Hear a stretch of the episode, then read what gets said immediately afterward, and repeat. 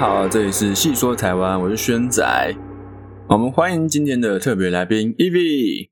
嗨，大家好，我是 Evi。那 Evi 是我们马来西亚的朋友哈。哎，对。那我们之前有一集是讲罗妹号事件，也就是斯卡罗。在那集里面，我们有提到这个斯卡罗后面的牡丹社事件。所以呢，我们今天要讲的就是牡丹社事件。牡丹社事件就是我们台湾原住民。重大的历史事件，好，那牡丹社事件它有很多的前因后果，那我们先来讲一下它的前因。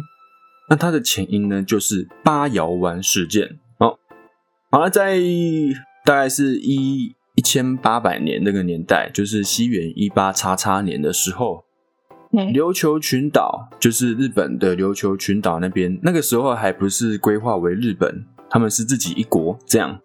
然后他向他向清朝政府上缴年贡，也等于税收，那也向日本上缴年贡，这样大部分这种小国都是这样，就是哎附近的国家都给。好，那琉球群岛在那一年的时候，他们外岛要把征集到的年贡上缴到冲绳，那是呃现在的冲绳，那时候叫首里哦。那在一八七一年的时候，有两艘船哦，上缴完年贡之后出发归航。呃，他们在途中经过其中一个岛，那停留十天之后，在靠近宫古岛，就是琉球的其中一个外岛的之前呢，碰上突发性台风，其中一艘船就从此下落不明。那另外一艘船呢，飘到台湾的东南部的八窑湾一带。那这个八窑湾呢，是台湾族的领地。台湾原住民排湾族的领地，对。那这艘船上呢，总共有六十九个人，其中有两个人溺死，然后一个人失踪，其余的六十六个人呢就被迫上岸。然后他们约定好说，哎，上岸要一起行动，怕有危险这样。那他们所乘的那艘船呢，已经被巨浪打上岩石而损坏，没办法再次起航这样。好，那船损坏了嘛？他们没办法回乡，他们只好深入异乡求生，就是不熟悉的地方。那他们呢，先碰见两名汉人，嗯，彼此用手语沟通，这样尝试用手语沟通。那两名汉人呢，向他们表示说：“哎，如果你向西方前进，会有原住民居住。那原住民呢，他们生性凶猛，然后就建议他们向南方前进。好，那他们这群琉球人呢，就跟着两名汉人一起向南前进。”大概走了一里路之后呢，那两名汉人脸色一转，哦，就抢走他们身上的衣物跟物品等等。那这群琉球人嘛，他们人生地不熟，在别人的地盘上害怕出事，就任由这两个汉人收掠，这样就搜刮他们，就任由他们搜刮。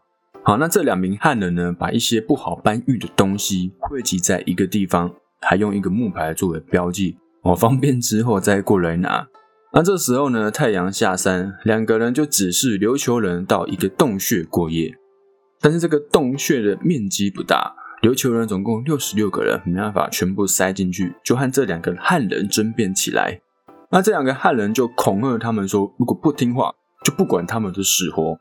那琉球人就认为啊，反正这两个人都这样对我们了，觉得他们两个不可信任，所以就不听他们的话哦，他们就不往南走了。他们改为向西行走，往有原住民那个地方行走。好，那他们当晚呢就露宿在森林之中，没有吃任何的食物，空腹摸黑前行。那隔天早上起来就偷挖田里的寒棘哦，番薯、松鸡。那他们继续向西再走三里路，大概三里路之后，遇到了路旁有四五个耳朵垂肩的排湾族原住民，他们正在工作。那琉球人呢，就以手势啊手语跟台湾族人沟通。那台湾族人也给他们米饭和芋头粥、番薯等充饥，这样他们给他们食物吃嘛，然后又让他们住在头目的梯屋房间里面啊。那依照他们他们这个他们刚好遇到的台湾族人是高氏佛社，这样。那依照高氏佛社的习俗，只要外人喝了主人家中的水，他们就不再是敌人。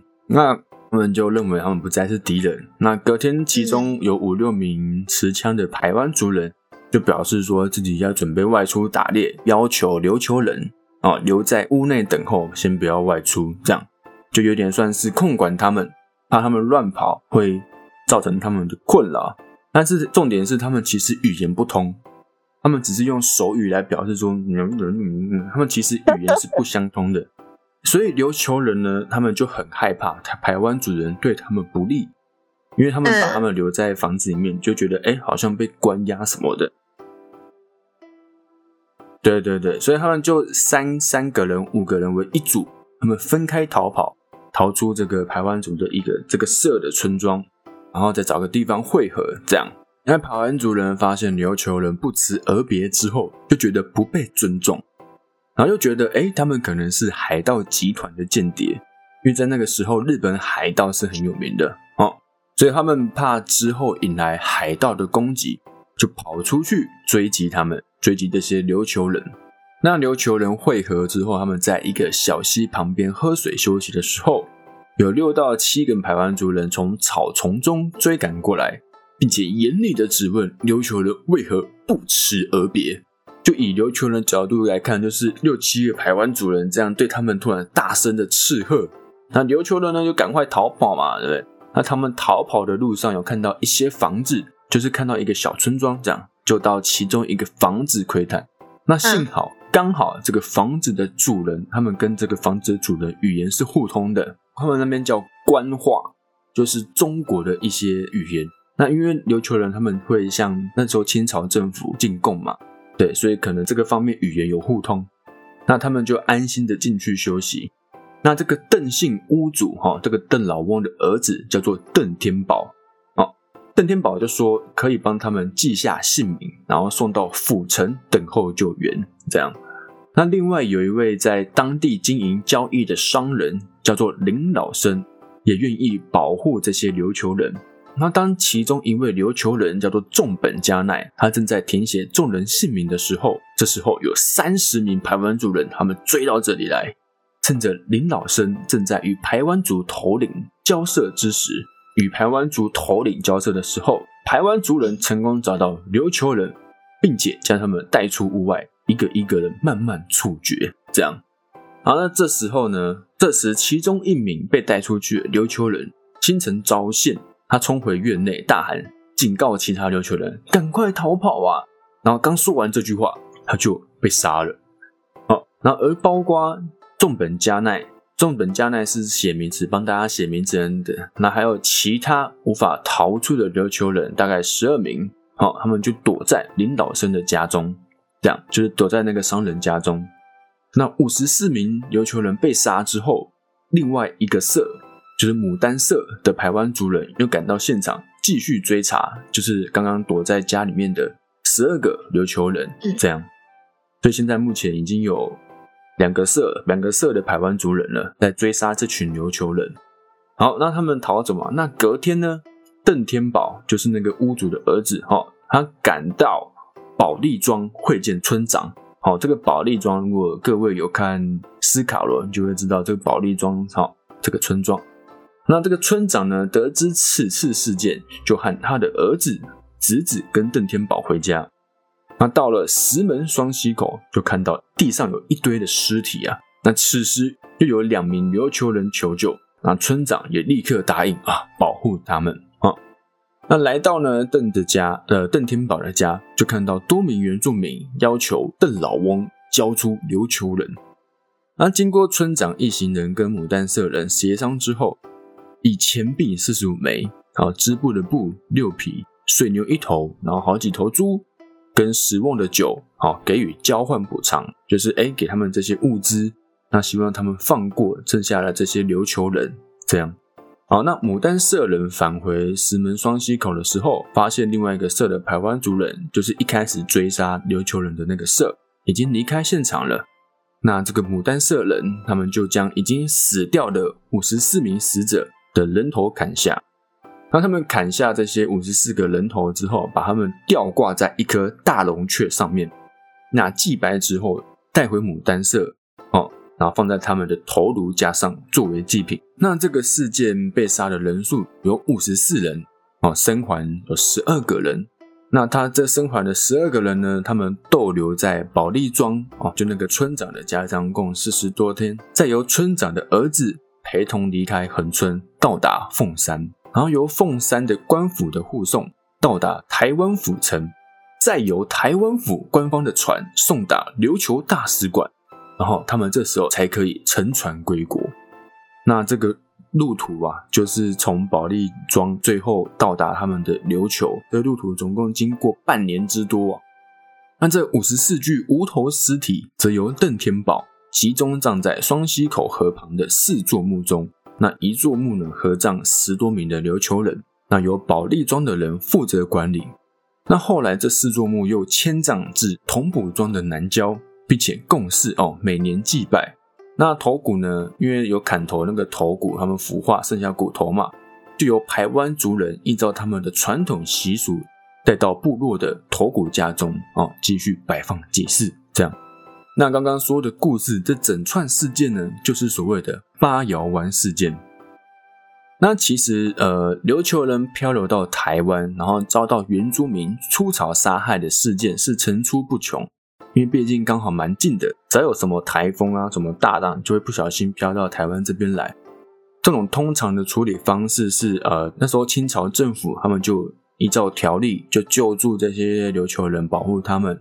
好，那琉球人就会在事后哦，谢谢他们，给一些钱啊，给一些物资，这样。那其他的责任就一概不予追究，就是哎啊，对，就是给钱啊，然后给物资之后，那其他责任就这样算了。那此次事件呢，也不例外，也是这样秉公处理。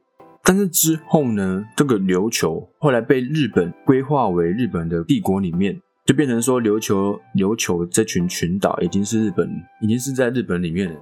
那日本呢，就以此事件为由，呃，以这个为理由说，哎，看你们曾经杀害我们日本的国民，所以就决定出兵攻打台湾南部的原住民。那日本呢，出兵台湾，那他们的军队呢，在社寮登陆下寮。那台湾族呢，从同埔村友好的汉人，啊，就是他们有一些汉人朋友。他们得知哦，日本军队的行动，就事先在石门这个地方埋伏。那之后，日军与台湾原住民第一次的接触是小规模的接触，就在埋伏石门那个地方，他们互有伤亡。那隔天呢，日本陆军中佐佐久间马太哦，率领日军一百五十人抵近石门，遭到台湾族强烈抵抗。那最后日军呢，他们是登上峭壁，居高临下。就是地形上的优劣之后，情势就逆转了。那台湾族在装备劣势和人数劣势下，被迫撤兵。牡丹社的首领阿禄古父子身亡。哦，那经过这一个这一场战役之后，就矜持一役，多数采观望态度的原住民纷纷投向日本。之后呢，日军就兵分三路扫荡牡丹社、高市福社跟社不利社等原住民。哦，就是这次事件的这几个原住民，那沿途呢只有小规模的抵抗，原住民撤入山中。那日军占领原住民的村落之后，就把他们给烧了，把他们房子都烧了。那烧完之后，他们就撤回他们原本在社寮的营地。那最后呢，牡丹社哦，他们终于投降了。那日本军队呢，在原住民投降之后，就移往龟山长期扎营，但却因为气候。以及卫生因素之下，日本军队饱受疟疾以及热病等疾病之苦，他们病死的人数比战死的人数多了十倍有余啊！他们呃，他们病死六百多个人，但战死的人只有二十几个。这样，毕竟他们水土不服啊，水土不服就是战争一个很大的影响因素之一啊。所以这日军其实也算是损失惨重。日本出兵台湾嘛。那那时候是清朝统治台湾，那清朝政府一定会不爽嘛？说，哎，那你随便就打我们家的领地是怎怎样？所以他就派了钦差大臣沈葆桢，哦，大家读历史课应该都有上过这一段。沈葆桢就来台湾和日本交涉。那清朝当时以《台湾府志》这本书记载了狼教十八社规划大清。那这狼教十八社呢，也就是斯卡罗。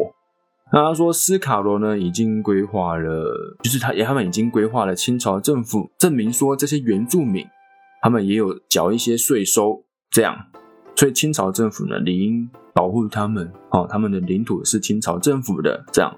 那清廷呢就认为生番如何处置是我们清廷自己的事情，然后以此要求日本退兵。